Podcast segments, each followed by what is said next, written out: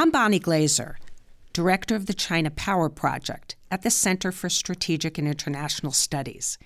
In this episode of the China Power podcast, we're discussing the latest in China's relations with the European Union, including China's evolving interests and initiatives in Europe.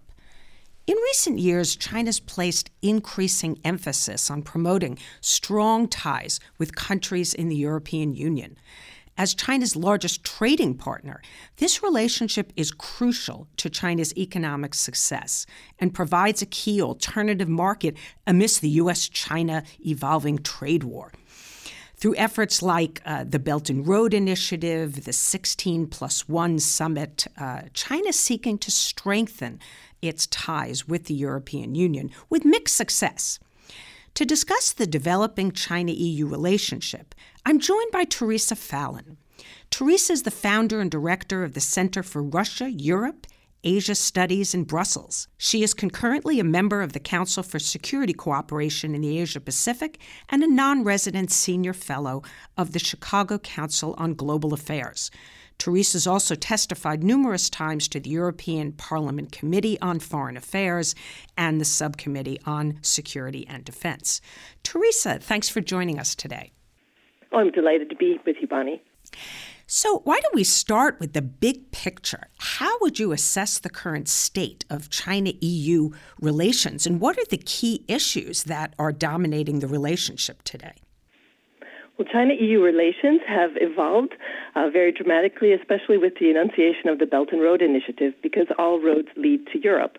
And so Europe is trying to understand where this relationship is going. Should they embrace the Belt and Road? Is it a threat? Is it a positive thing for, for their growth?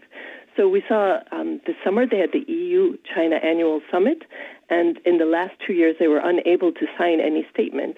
But this year was the first time that in three years they were able to come up with a signed statement. So they were very motivated to have an agreement because they were concerned about um, trade issues and uh, impending trade war, possibly with the Trump administration. So they were able to cooperate on trade issues. They wanted to speak with one voice and show that uh, they would support the international system. That is how the current state of the China EU relations are. And I would add that uh, there's also been a lot more spikiness in the relationship. There's been almost a seismic shift in some areas how Europe perceives China.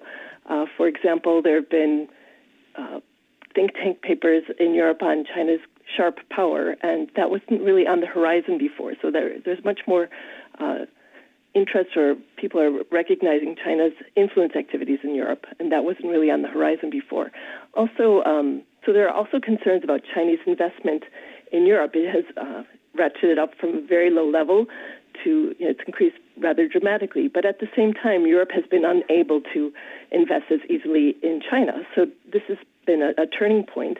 And the European Chamber of Commerce, similar to the U.S., has a lot of complaints about the, the lack of uh, reciprocity for investments inside China. So there's growing pushback in regard to China's investments. And just a few years ago, I was doing research on um, because in the U.S. there's a CFIUS, a Committee for Foreign Investment in the United States, which just underwent some reforms. And Europeans, I always wonder why don't they have some sort of uh, an EU CFIUS type of thing? And European officials said, oh, no, that would never happen. But in a very short period of time now, we see that the Europeans are actually uh, working together to come up with an EU wide screening mechanism. Uh, and it's not just for Chinese investments, but that kind of promoted their interest in screening these investments because a lot of high tech industry uh, is being invested in by uh, by China. So Germany was kind of leading this, and they wanted to um, kind of tighten controls. Out of the 28 EU member states, only 14 have some form of a screening mechanism. Now, this is going to be very difficult to get through to get all 28 EU member states to agree. But the thinking is that they'll start at a very low level and get group agreement and in increase uh, communication between member states about what exactly is being invested in in Europe. You didn't you didn't talk about maybe security issues or human rights. Are those important in the EU relationship with China? There's growing interest because of European NGOs, for example, not being able to operate in China, so many of them are leaving. Uh, the EU, for the first time in their history, was unable to make a statement on human rights at the UN in Geneva because it was blocked um, by Greece. Uh, so there are concerns about Chinese investment inside Europe because it kind of leaves Europeans unable to speak with one voice. If we look at the objectives that China has in forging closer relations with the EU and the goals that the EU has in having better relations with, with, with China, are they really working towards the same goals or do they have different objectives? I would say that the perception in the past was that you know China can be an investor in Europe. Um, China has a huge market, 1.4 billion people can't be wrong. So there was always this great interest uh, as exporters and, and trade was really kind of driving the, the relationship.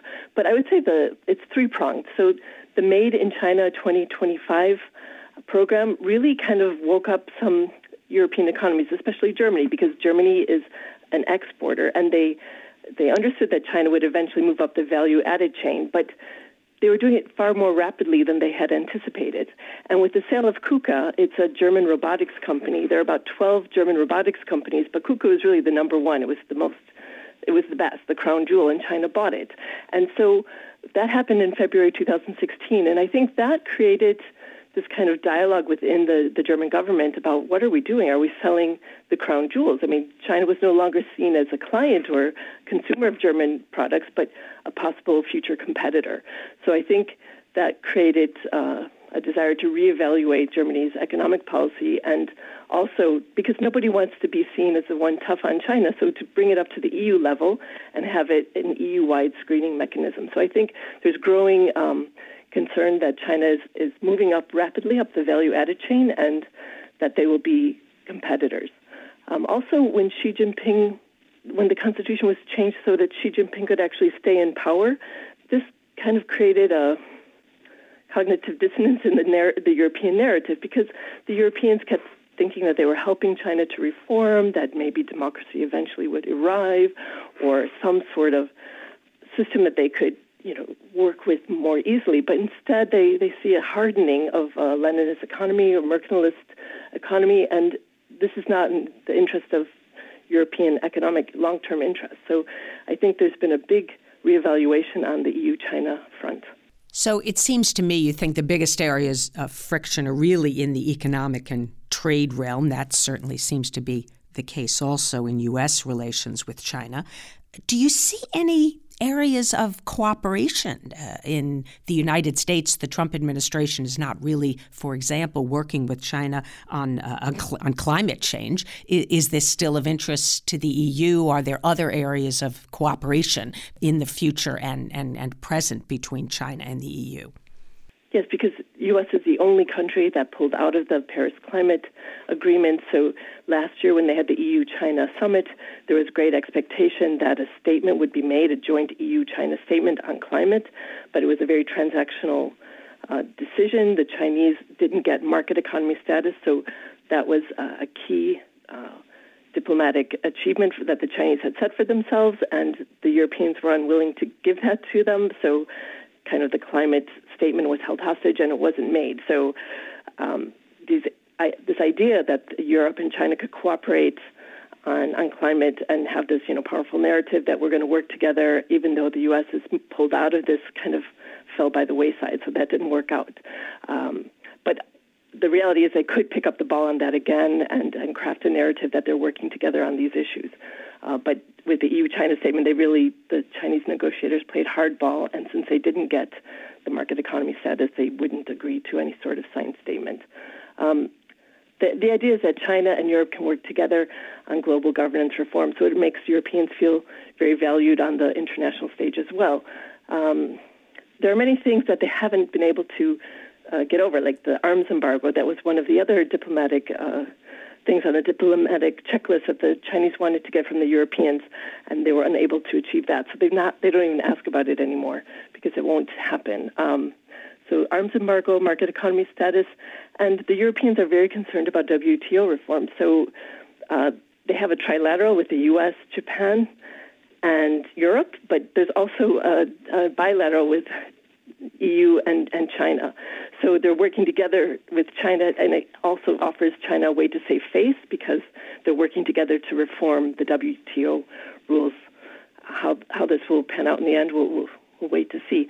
Um, there's been a lot of talk about a bilateral investment treaty between EU and China, but the, that's been really been dragging for a long time. There's some that want to even jump over that and have a free trade agreement, but if they have so much difficulty getting a bilateral um, trade agreement, it might be very difficult to do the FTA. So uh, we'll see how that works. But part of the Europe, uh, the Chinese narrative is about multilateralism, and that's Europe's strength.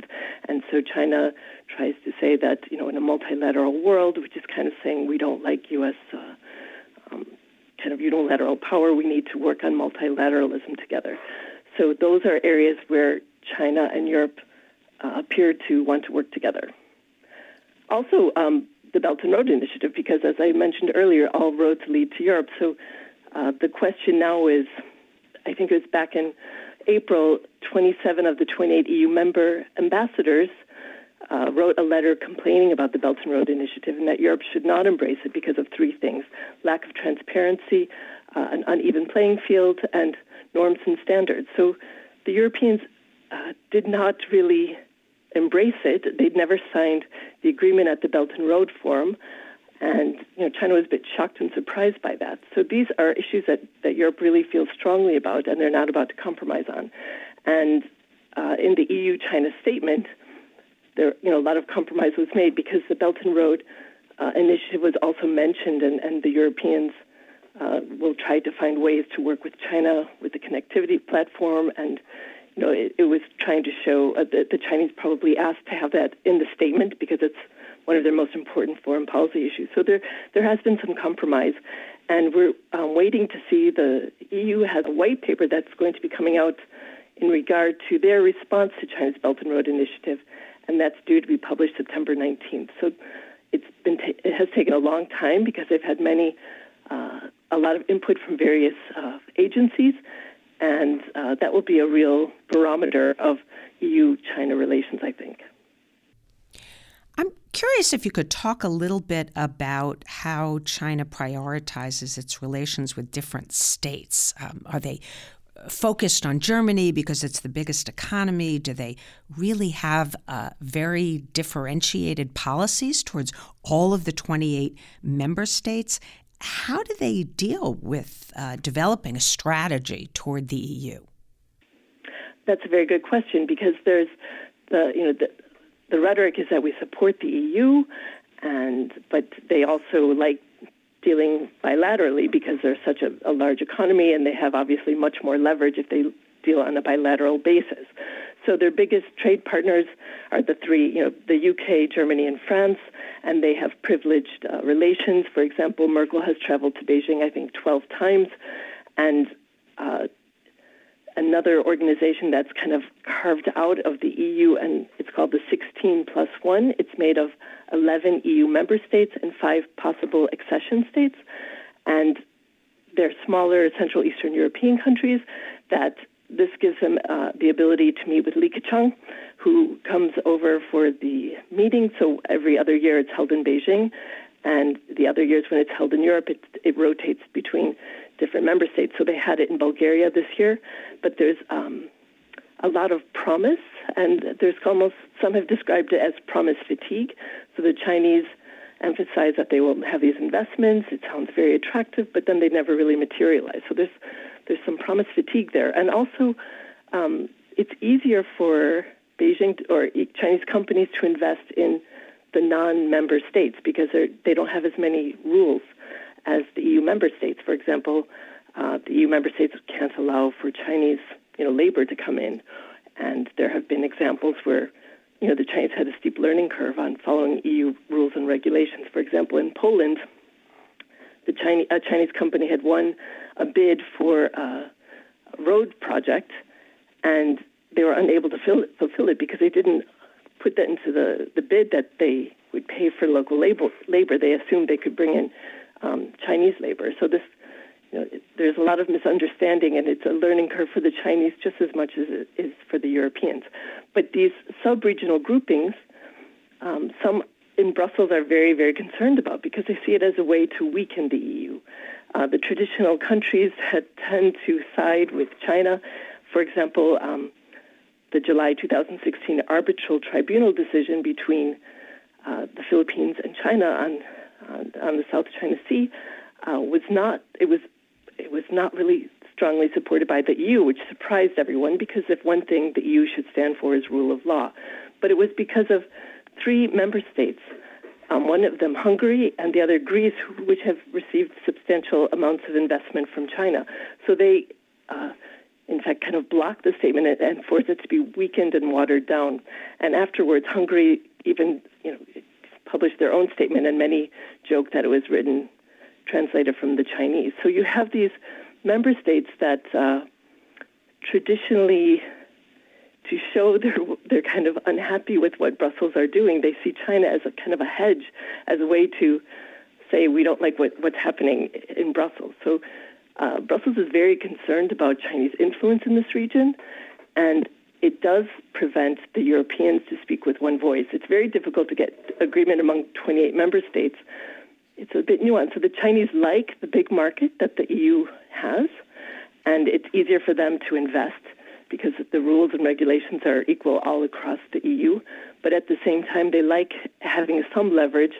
And when there are policies, uh, for example, the foreign direct investment screening mechanism or the arbitral tribunal decision or human rights issues, they can be blocked by these states. So Greece, Hungary, you know, the usual uh, states that seem to have a lot more in common or who have investments from China, and they tend to vote uh, to support Chinese policies.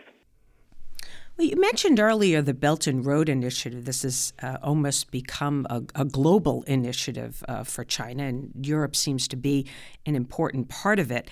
And there is um, a focus of attention on this high speed rail that the Chinese would like to build that would link uh, Belgrade and Budapest. Uh, is that something that you think will be realized? Is this, a, is this somehow like a litmus test of China's relations with the EU?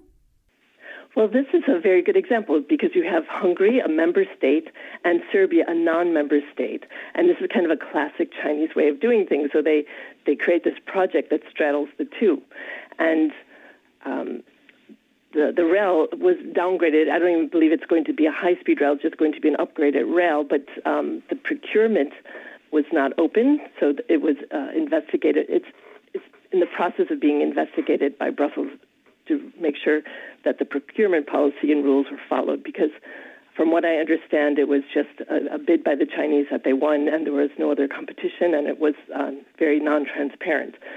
Even inside Hungary, there's domestic anger about this because I haven't done the figures myself, but they're you know, saying oh, it would take 500 years for this to become economic. So uh, it doesn't seem like a very good deal. And this is the other thing that uh, European officials complain about because Hungary is turning to China for this investment, but they could actually get a zero interest loan or very low interest loan from EU uh, because they have this as uh, part of their infrastructure development plan. So it doesn't make any economic sense for them to turn to China to get this loan, whereas they could turn to the EU and get this for very low cost without creating so much debt. And in addition, in the same neighborhood, we see Montenegro, a new NATO member. It's not an EU member, but it's a possible accession state, and it's in the 16 plus one. And they have a huge debt problem with with China. So it's one of these fragile kind of debt trap countries. So the EU just sees it right on its periphery. Countries that possibly could have become EU member states are in so much debt that it has derailed their application to become an EU member state. I wanted to ask you about the EU's attitudes towards China's relationship with uh, Russia. Uh, the Chinese are, for the first time, participating in the Russian war games, uh, Vostok 2018. Uh, we have seen a strengthening of overall of the military relationship between uh, China and Russia. And in the United States, uh, the national security strategy that was published by the Trump administration last December uh, called both China and Russia revisionist powers and implied that they were working together to undermine the rules based order. So, how does Europe look at that relationship? I think Europe is fearful that at one point they're going to have to be asked to make a choice. And this is something that really frightens them because the most comfortable position for them is to sit on the fence, take their time, and not have to make any decisions. But instead of, you know, in the past it's easier to look at China. China was far away. Um, even these kind of dual-use arms, dual-use goods sales to to China didn't disturb them because it just was kind of far away. But now we're seeing, uh, you know, Russia, China mil- uh, naval exercises. For example, we saw from the Black Sea to the Mediterranean two years ago. Last summer, they had um, an exercise in the Baltic Sea with China, Russia, and they were even shooting off live ammunition near Kaliningrad, which is a very sensitive point, especially to uh, the littoral states there. So it's definitely on the Europeans' radar. And then in addition to that, you have the new Europe, uh, Chinese overseas base in Djibouti, and that's right here in Europe's neighborhood. So instead of thinking of China as far away and not, nothing to worry about, I think the Europeans are, are growing concerned. And then in addition, we have the Ice Silk Road. So China is becoming, you know, moving in closer and closer, and it's um, Chinese investments, for example, went from nothing to 10% of European ports. So it, it happened so quickly that I think it's just taken time for EU member states to kind of change their perception about China that they're just not a, a, a you know developing economy, that they also are potentially a military threat. And we see not a threat, but um, a competitor and someone in their region and uh, um, working with Russia. Now, I think many don't see it as an alliance or even an entente, but they're trying to figure out what the relationship is, and it's very, you know, China is very um, cautious in how they portray it with Russia, uh, the, the relationship with Russia to the Europeans. And uh, in some cases, I've heard Chinese officials say at a conference that we can help improve your relations with Russia. So they're trying to act as if they're in a mediating role with the Europeans and Russia after uh, what happened with Ukraine and Crimea and the sanctions. So uh, it's an interesting relationship between China, Russia, and Europe, but I think there's a lot more concern, especially as you mentioned with this Vostok. It's the, the largest uh, military exercise between Russia and China ever. This type of uh, exercise was reserved only for allies in the past. So it does send um, some messages, especially to the Central and Eastern European member states. If you look in your crystal ball, maybe out another five years or, or even longer, how do you expect the China EU relationship to develop? And, and, and what do you think are going to be the key variables that affect that relationship? Is the U.S. an important factor? Is it China's uh, foreign policy, whether or not it becomes uh, the number one uh, power in the world? Um, is, is it some other factors that, that the Europeans will be concerned about that they will be looking at as they um, decide how to cooperate and compete with China going forward? Well, it's, it's a very interesting time because uh, in many of these areas we see common cause between the U.S. and Europe. But with the Trump administration, it's introduced a high level of unpredictability for the Europeans. Um, the Trump administration officials have said they don't like NATO, they don't like Europe. Uh, Trump even said Europe is a foe. So this definitely, you know, it registers for Europeans, and they're concerned by this narrative. Um, it can change. Uh, there is 70 years of an alliance, the Transatlantic Alliance, and it has deep roots. So one administration can't change all of that. Nevertheless, there are concerns, and unpredictability is a key issue. So the Europeans tend to see Russia. Uh, they're, they're, they're worried about Russia. They're worried about China. But you know, many Americans might be surprised to see to find out that many Europeans are also concerned about the U.S.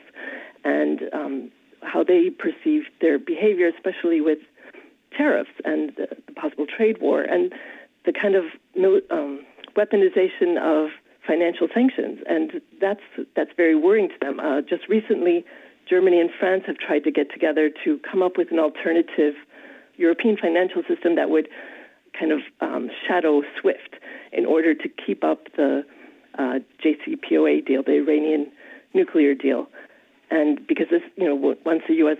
says that they will continue sanctions on Iran, it, the, the Europeans won't be able to invest there anymore and their banks won't be able to function. So there are several areas where the Europeans and the U.S.